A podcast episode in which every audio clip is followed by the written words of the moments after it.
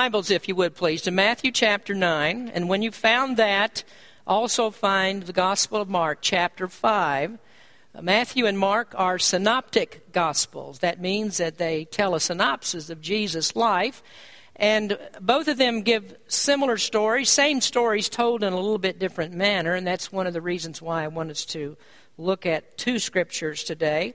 And in this case, we have a story that we've been studying for previous previously in two messages that are that are, there are two stories that are intertwining stories and so we have to take them the way that both Matthew and Mark present this. And I've entitled these messages Life for Two Daughters. There's one daughter who is given new life from physical death. She's the daughter of a man who's in this story. And then there's another daughter who uh, was given new life, but she was given spiritual life. She was a woman that was very, very sick but she also received salvation from the Lord. And when she did, she became a spiritual daughter of the Lord Jesus Christ. Now, as we read the passage in Matthew, starting there, I want you to think about these two daughters. Just notice who the two daughters are. Stand with me, please, as we read God's Word. Matthew chapter 9, beginning with verse number 18.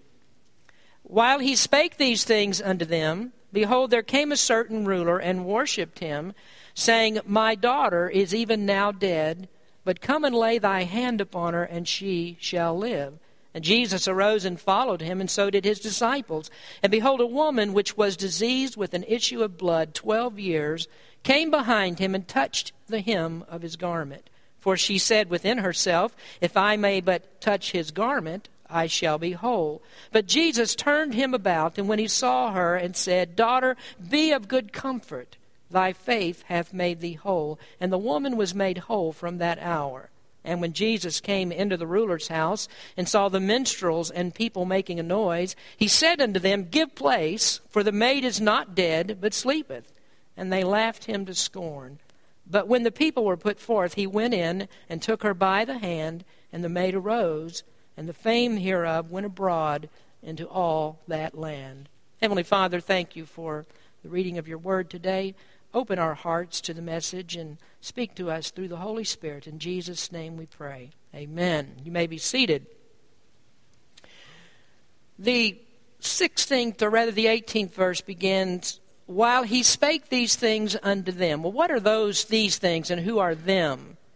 Well, this links us to the previous passage where Jesus was speaking to some mixed up disciples of John the Baptist, and the them are the disciples of John. And the things that he was teaching them were things about the exclusivity of the gospel of Christ. Jesus taught them that the gospel stands alone, that the gospel is salvation in Christ alone, by faith alone, and you can never mix that message with anything else, and it still remain the truth. Christianity is an exclusive religion so that it does not admit any other paths to God the Father in heaven except by faith in Jesus Christ. And while Jesus was speaking these things, there was a man who came to him. Uh, this man was a ruler of the Jewish synagogue. Now, we've called him in the past, past messages. We're in part number three of the message now. But in the past messages, we've called him the affectionate father. This was a man who was an elder of the synagogue, a man that previously, no doubt, had been opposed to the teachings of Jesus. There's little doubt that before he was one who, if he could have done it, he would gladly have driven Jesus out of Capernaum. He was one who was a staunch supporter of the scribes and Pharisees of their religious system. He upheld their traditions. He upheld their misinterpretations of the scripture. He supported that system. And so that made him an enemy of Jesus. And I believe it's quite remarkable that while Jesus spake these things, if there was a man who showed up who was the epitome of those that were stuck in that wrong religious system that he was just describing. Here was a man who came to him while Jesus is explaining the exclusivity of the gospel. Here is a man who comes to him trying to get to God some other way. A man who believed that he could be righteous by his own works. A man who thought that his own goodness was the way to get to heaven. And in short, he was a perfect example of that very hopeless religion that Jesus was just then discussing. Well, this man was Jairus. He was an elder, a leader in the synagogue, and he was in a helpless situation because his daughter was sick and dying. And of course, Jesus was a healer. Well, there was no hope in his system to deal with that sorrow, no hope in his system to give him comfort, and there was certainly no hope in his system for the recovery of his terminally ill little daughter. So Jairus had to swallow his pride. He swallowed his prejudice, gave up his stubbornness. He had to admit his hopelessness, and he came to Jesus as the only one who could help him with his problem. Now, Jairus, in that sense, is just like you and me. We need help. And the only way that we are going to receive help from Jesus is when we surrender to his authority, when we bow down to his mastery, and we admit his lordship, and we believe that he can actually help us. Well, several weeks ago, there was a young man who came and spoke to me who was dealing with an issue of death. It's not the first time that this has happened. I've been in my office many times when there have been people that I don't know, and they come and they stop by church. They're seeking help because they've tried everything else, and they find out that when death comes, when death is near, they show or they understand that they're totally unequipped to handle that. And at that moment, they don't know what to do with their grief and their sorrow. They don't know how to get comfort they don't know how to deal with dying and dealing with eternity. And so people will go and they'll seek a church or they'll find a pastor and hopefully they can get some immediate relief. And when that happens, the first thing that I always tell people, I always start out with this there is no relief without Jesus. There's no possibility that you can deal with death without Jesus. And when you come to Him in faith, He's not going to raise a dead body like He did here. He may not, he may not heal a person as he did in the later part of the story that we are going to talk about. He may not do those things, but what he does do is he gives you the ability to cope with it. He gives you the ability to get that comfort from your sorrow and your grief. And that shows us that salvation is not only good for the next life that's coming, but salvation is good for us right here and now.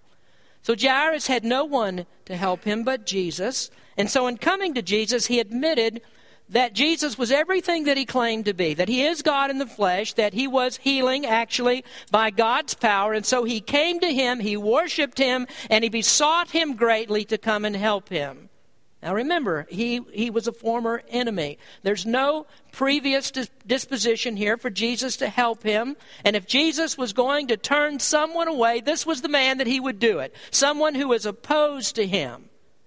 But that's not the character of Jesus. It's not his character to refuse people that come to him in faith and asking for his help. You may remember the story of when Jesus was dying on the cross, that there were two thieves that were crucified with him. And both of those thieves mocked him, both of them reviled him.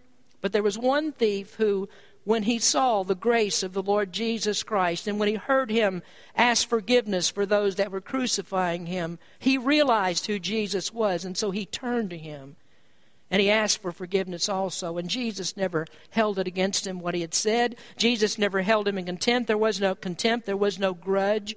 And he told him, because of his faith, that he was going to make it into heaven that very day.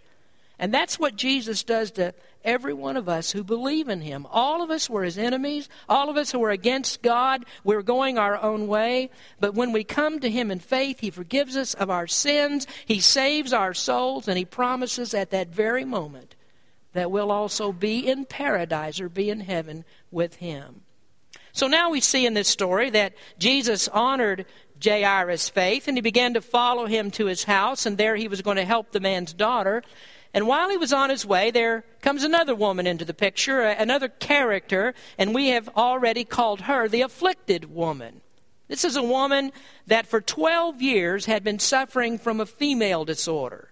She has what the Bible, or had what the Bible calls an issue of blood. And for 12 years, she'd been suffering from that. She spent all of her money on doctors. She tried out all of their strange cures but to no avail. So she's at her wits' end. She's doomed to live a life of separation. She is an outcast because of the illness that she has.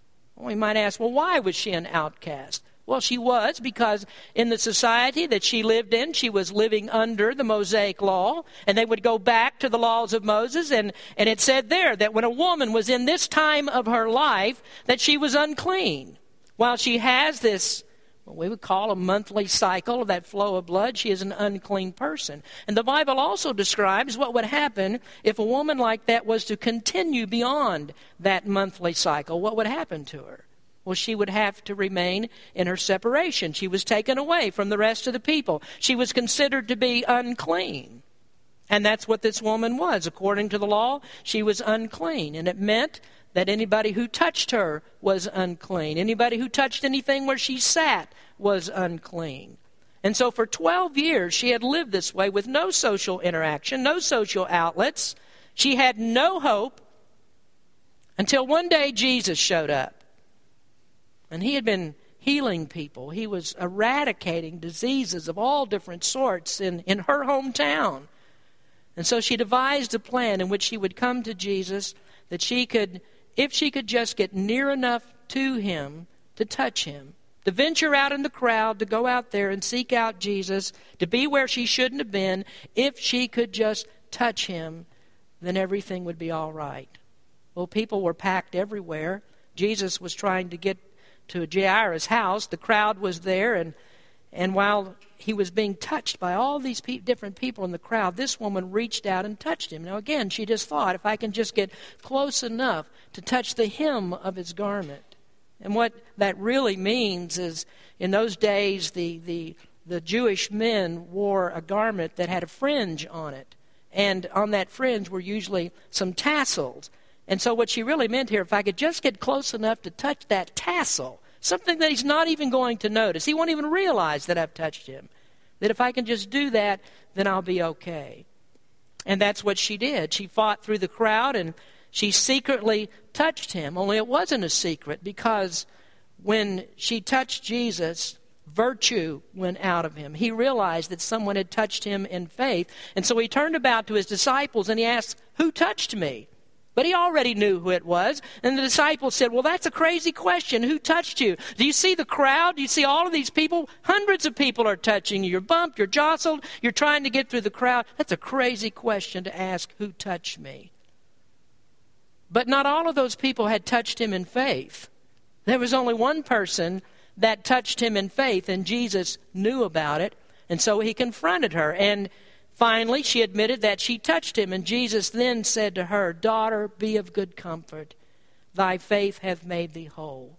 do you remember when we talked about that statement? Thy faith hath made thee whole. He wasn't referring to her physical healing. That had already taken place. There's a different word that's used here. The word whole, used in this scripture, is one that's always used in the Bible to refer to salvation the personal faith for salvation. And so this is what had happened to her. Jesus saved her soul, and at that moment she became a daughter of God. And when Jesus addressed her that way, the term that he used was he said it like this. He said it like he was God, her father. That's why he called her daughter. And so she was a father by faith, and at that moment she became, or she was a daughter by faith, and, and at that moment she became a member of the family of God. And I want to remind you today that there is nobody who is a child of God, there is nobody who is in the family of God except by faith in Jesus Christ. Now, you see how many important interactions are going on here? These are intertwining stories. A man has a daughter that's dying. He comes in faith for Jesus' help. A woman became a daughter of God, a woman who was dead in her trespasses and sins. She's raised to spiritual life and now she is in the family of God. So there we have spiritual healing that takes place. There's a spiritual resurrection here that took place. Spiritual death has been taken care of by Jesus. Now the story's ready to resume. I mean, Jesus was trying to make his way to Jairus' house, and he's interrupted by this woman who has the issue of blood. Now, I'd like you to turn to over to Mark chapter 5 now in verse number 35. Jesus has just healed the woman. He just saved her. And while he was speaking to her, news arrives. News arrives, and it's really interesting when you look at this how many times, when you, when you study the life of Christ, how many times he's interrupted.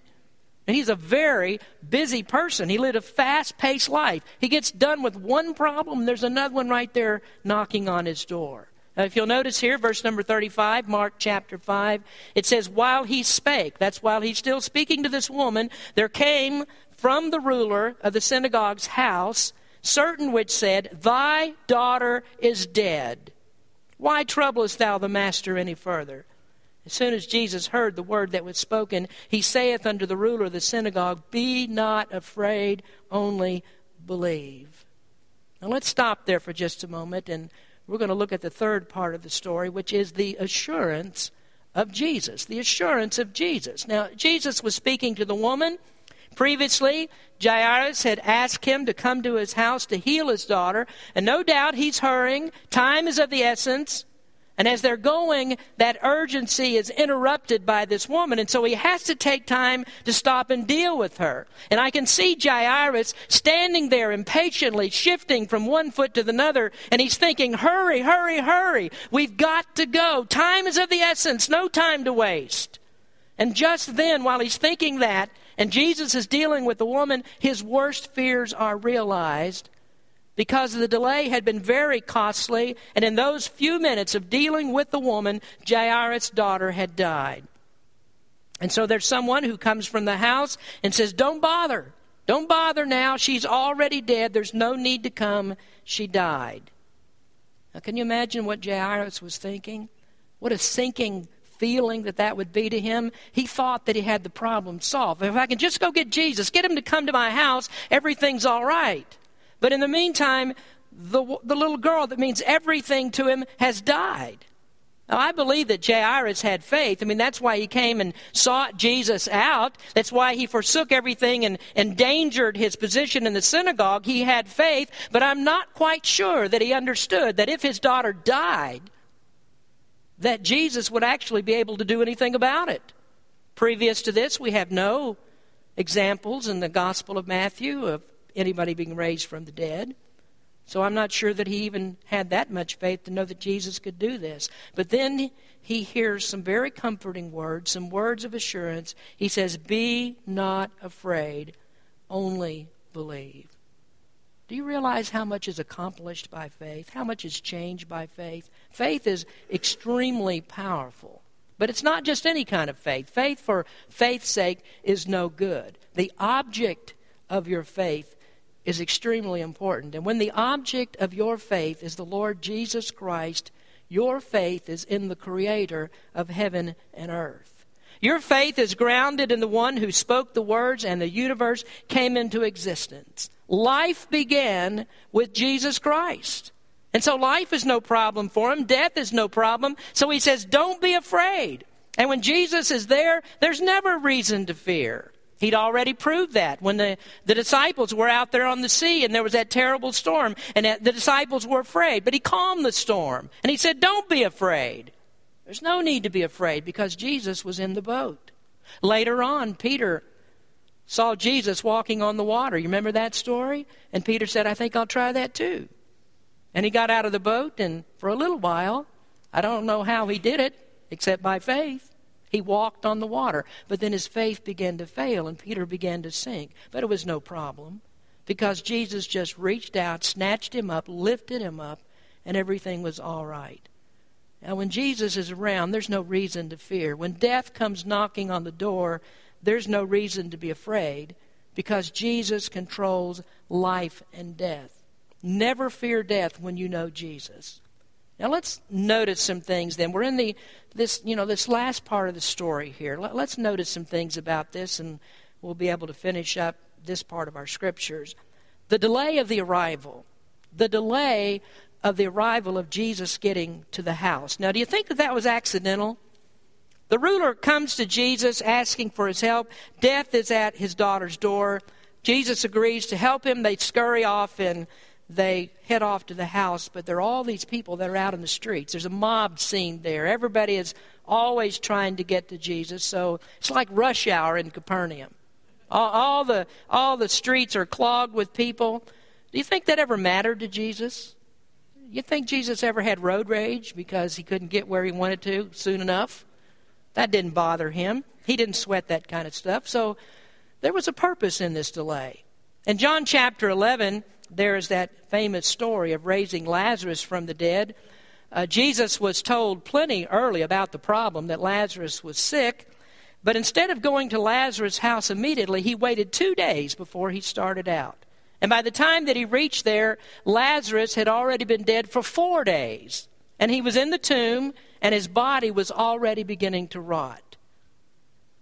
There was a purpose in his delay because what Jesus was about to do was to raise that man from the dead. Was it a problem for him? No. He just walked up to the tomb and he said, Lazarus, come forth.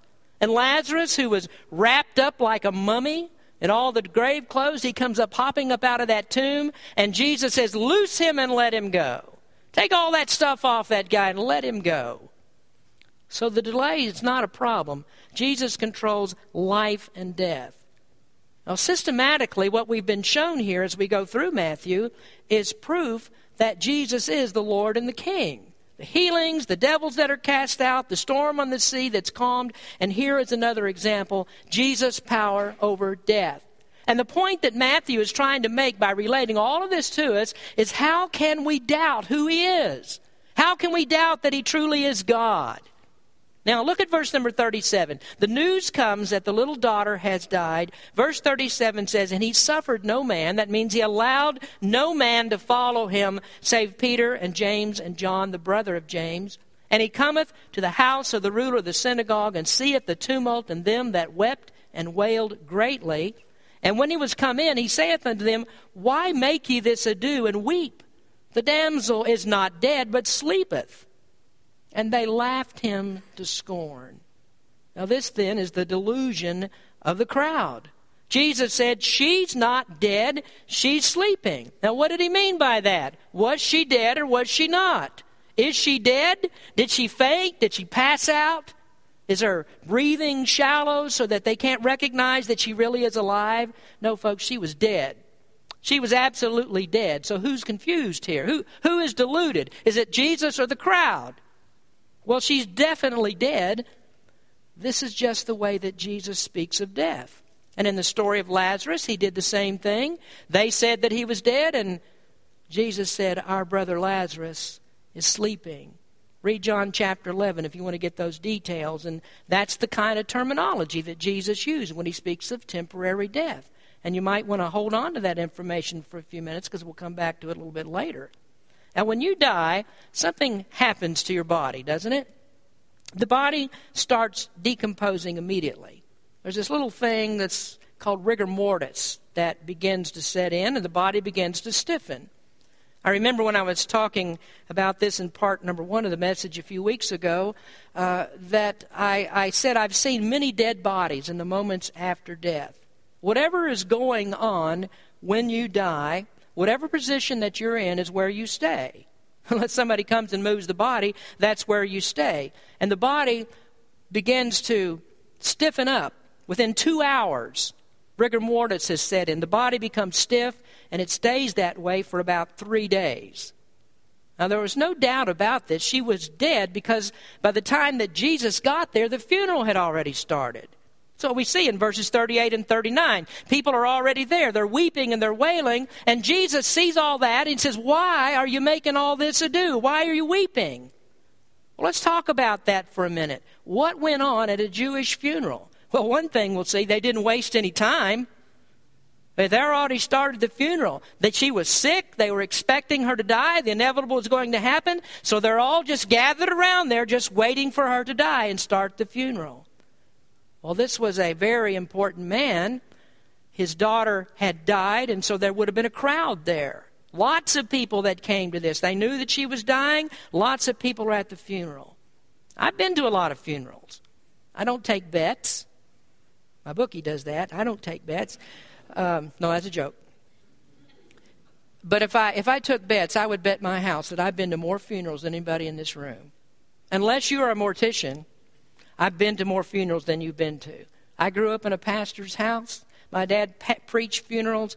Whenever there was a funeral, they took me. I went. I've been to lots and lots of funerals. I can't even count the number I've been to, but I've never been to a funeral like this one. Their funerals are different than ours. Our funerals are quiet. Nobody makes a sound. I mean, there's whispering and there's tiptoeing. And as a child, I didn't quite understand why there was all that silence at a funeral. I mean, it's not like you're going to wake up the dead person or anything like that. You know, my mother used to tell me that. when I was rowdy and making a lot of noise. She said, You're making so much noise, you can wake the dead. But, but even I knew that was hyperbole. You weren't going to wake people up that were dead. So why is everybody so quiet? Well, we, we understand that. We've got it figured out now. When you get a little bit older, you understand that's out of respect. When people are sorrowing, grieving, you respect their sorrow. But it wasn't that way at a Jewish funeral. The way to give respect to a person was not to be quiet, it was to make as much noise as you could. And so they had all this weeping and wailing, and what they would do is they hired professional mourners to do this. They actually had people that were professionals at going to funerals and weeping and wailing and crying out. And so here Jesus arrives on the scene and people are screaming, Why? Why? Why?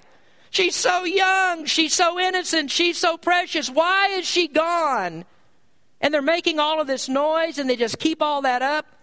And what they would do at these funerals is they would tear their clothes up in pretended sorrow. And do you know these self righteous Pharisees even had a law concerning that? There was a certain way that you had to tear your clothes at a funeral. I mean, there's a way that you had to go about this. So the mourners are there, and being professionals, they would do their job very well. They are hired to do this, and so they would have researched the family. They know the names of all the people in the family that had already died. And so as they're weeping and wailing, they bring up all of those names Aunt Sally and Cousin Jane and Grandpa Jones and all of that. Oh, and they just weep and wail, and really a lot of noise that's going on.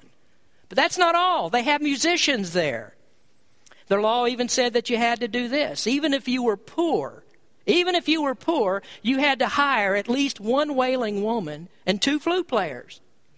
So you got to have somebody there with music. You got to have somebody that's crying. I don't know why they did that. Maybe maybe we need to do that here and help keep up our economy. Get everybody employed. Have some professional weepers and wailers and all that. But here's what you have. You have this huge funeral going on. He's a very important man. There are many weeping and wailing women. There are many flute players are there. And Jesus arrives, and this whole thing is just a spectacle. So he says, Now, wait a minute. She's not dead. She's sleeping. Now, what do you think the professional mourners thought? She better be dead or we're not getting paid. and the Bible says here, they laughed him to scorn. Now, they're professionals. right? They're professionals. Here they are, one moment, you can tell it. One moment they're weeping and crying, and the next moment they're laughing at Jesus. These are professionals. So they've been to a lot of funerals. They know she's dead.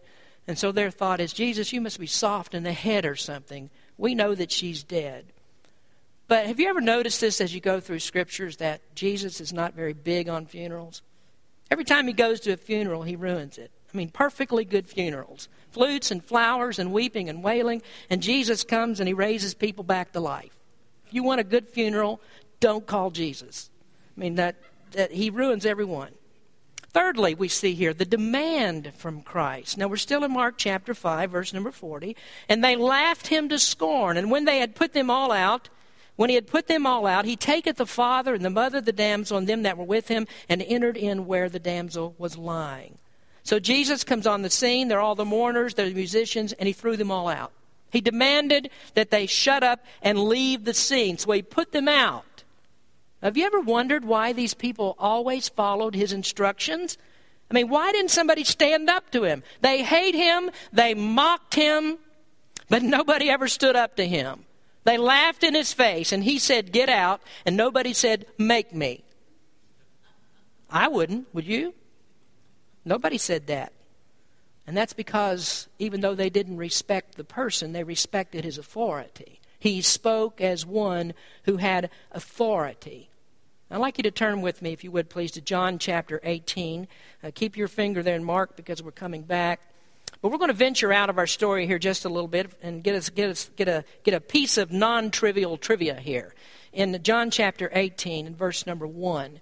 This is on the night that Jesus was betrayed in the Garden of Gethsemane, and they come with a mob to seize him and to take him to the cross. John 18, verse number 1. When Jesus had spoken these words, he went forth with his disciples over the brook Cedron, where was a garden. That's the Garden of Gethsemane. Into the which he entered, and his disciples. And Judas also, which betrayed him, knew the place, for oftentimes Jesus resorted thither with his disciples. Judas then, having received a band of men and officers from the chief priests and Pharisees, cometh thither with lanterns and torches and weapons. Jesus, therefore, knowing all things that should come upon him, went forth and said unto them, Whom seek ye? They answered him, Jesus of Nazareth. Jesus saith unto them, I am he. And Judas also, which betrayed him, stood with them. And as soon as he said unto them, I am he, they went backward and fell to the ground. Now, I don't know what was in his voice, but you see what Jesus said here? He said, I am. I am. And the voice that spoke to them in that garden was the same voice that spoke to Moses 1,500 years earlier in the burning bush. And God said, I am that I am. And you know, Moses was shook by that. Moses had already taken his shoes off because he was on holy ground. He was talking to Jehovah God, Almighty God. And Jesus said, I am. And those words actually translate into the name of Jehovah God. This is Jesus saying, I am God. Now get that into your heart and mind. You better be careful how you flippantly speak of Jesus. Be very careful how you use his name. Oh, Jesus Christ. And things like that. Be very careful. Be very careful how, how familiar that you become with him because he is the eternally existent great I am, Jehovah God. So when he said, Get out, there was something in that voice that put down all the protest. They got out, and nobody argued with him. So he threw them out, and he took Jairus and his wife, and Peter, James, and John, and he went into the room where this little daughter was lying. She's only 12 years old, but now she's dead.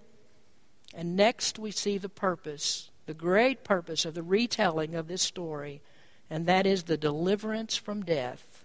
Verse number 41 in Mark 5. And he took the damsel by the hand and said unto her, Talitha cumi, which is being interpreted, Damsel, I say unto thee, arise. And straightway the damsel arose and walked, for she was of the age of twelve years, and they were astonished with great astonishment. So Jesus took her by the hand, told her to get up, and the words that you're reading there in Mark, those are words in Aramaic. If you want to know how to say damsel arise or girl get up in Aramaic, this is how you do it. You just say Talitha Cumi. That's what I say to my wife on Sunday morning. Talitha Cumi. Girl, get up. So he told her to get up, and she got up. Why did she get up? Because Jesus is God. He has power over death. Dead people don't get up unless Jesus tells them to. Now let's go back to the Gospel of John one more time. And this time we're going to John chapter 5. And I hope that you have been retaining this information. We've spent three weeks explaining this. And if you get nothing else, you need to get what I'm going to say now. We've looked at two types of death in these messages one is spiritual, one is physical. And in John chapter 5, there are two types of death that are spoken of, and there are two different types of dead people that are spoken of. Now, one month ago, we started with the premise life for two daughters because there are two different types of death, and that's why I titled the message that way. And I read this scripture to you from 1 John, or rather from the Gospel of John, chapter 5. And in John chapter 5, verse 24, Jesus says, Verily, verily, I say unto you, he that heareth my word and believeth on him that sent me hath everlasting life, and shall not come into condemnation. And listen, but is passed from death unto life. Now, that's the first type of death. When you were born, you were born dead. I know that's a scary thought, but when you were born, you were born spiritually dead. This woman has the issue of blood. She was spiritually dead. But when she had faith in Jesus, he said, Thy faith hath made thee whole. That was saving faith. And what Jesus meant there was that he moved her from spiritual death into spiritual life she passed from death to life. That's what he says in John 5 24. So she's born again by faith in Christ, moved out of the realm of spiritual death into spiritual life. Notice verse 25. Verily, verily, I say unto you, the hour is coming and now is when the dead shall hear the voice of the Son of God, and they that hear shall live. Now, there, Jesus is speaking of all people that come to him in faith. The voice of God speaks to them and in that spiritually dead condition, he raises them to spiritual life so they may live. They're raised to life so they might believe in Him. And that's when they become sons and daughters of God by faith. When they believe, they're no longer condemned for their sins. Now, the important thing here is has that happened to you? Do, do, you know about this? I mean, that's my purpose of spending time on these scriptures. If you don't get this, then, then this is all futility. It doesn't mean anything. You need to be delivered from eternal death. And this is how you do it. You believe in Christ, and when you do, that faith means that you pass from spiritual death into spiritual life.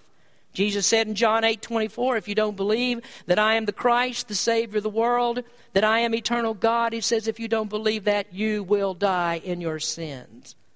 So that's the first kind of death. Those that will be saved will hear the voice of God, and they that hear, and the word hear there actually means believing as they hear. When they hear, they'll be born again. They'll become the children of God. Verse 26 says, For as the Father hath life in himself, so hath he given to the Son to have life in himself, and hath given him authority to execute judgment also because he is the Son of Man. That verse tells us he is God, he has the authority of God, he can raise people from death to life. Now, notice the second type of death. We find it in verse 28. Marvel not at this for the hour is coming in which all that are in the graves. Now we got a different type here. People that are in the graves shall hear his voice and shall come forth, they that have done good unto the resurrection of life, and they that have done evil unto the resurrection of damnation. Now, one of these days, the Bible is teaching us that Jesus is going to speak again. And his voice is going to be physically heard by dead bodies that are in the graves. And then those dead bodies that died, just like Lazarus, just like this little girl in the story, just like all the funerals that Jesus attended, they will hear the voice of the Son of God and they will come out of those graves. The body comes out of the grave. And when does, ha- when does that happen? Well, that happens when Jesus comes back. When, when he comes again, those that have died in him will hear his voice, and their bodies will be raised from the graves and will rejoin their spirits in heaven. Those that have done good, that means those that have believed while they were still living, they believed in Christ, they died in faith, they'll be raised. But there's also another story here as well. He says some have done evil. I mean, some didn't believe. They didn't receive Christ. These are people, some of them sat in church services like this one today. And they went out not having received, not having believed Christ as Savior. They never surrendered to the Lordship of Christ. They never put their faith in Him. They never touched Jesus, and He never touched them. And what happens to them? Their dead bodies also come out of the graves, only they join their spirits in the everlasting fires of hell. They have been raised to eternal damnation. Now, here Matthew has proved another outstanding characteristic of Christ. He is God, He is the King, He's the Savior, he has power over death, both types of death. He can raise your spiritually dead life into spiritual living life. Dead life. That doesn't make sense, does it? But he raises people from dead spiritual death into spiritual life. Because he lives, because he came out of the grave himself, he has the power to take your body to eternal life in heaven. Now, what I want you to see here is as always, the story is tied to the cross.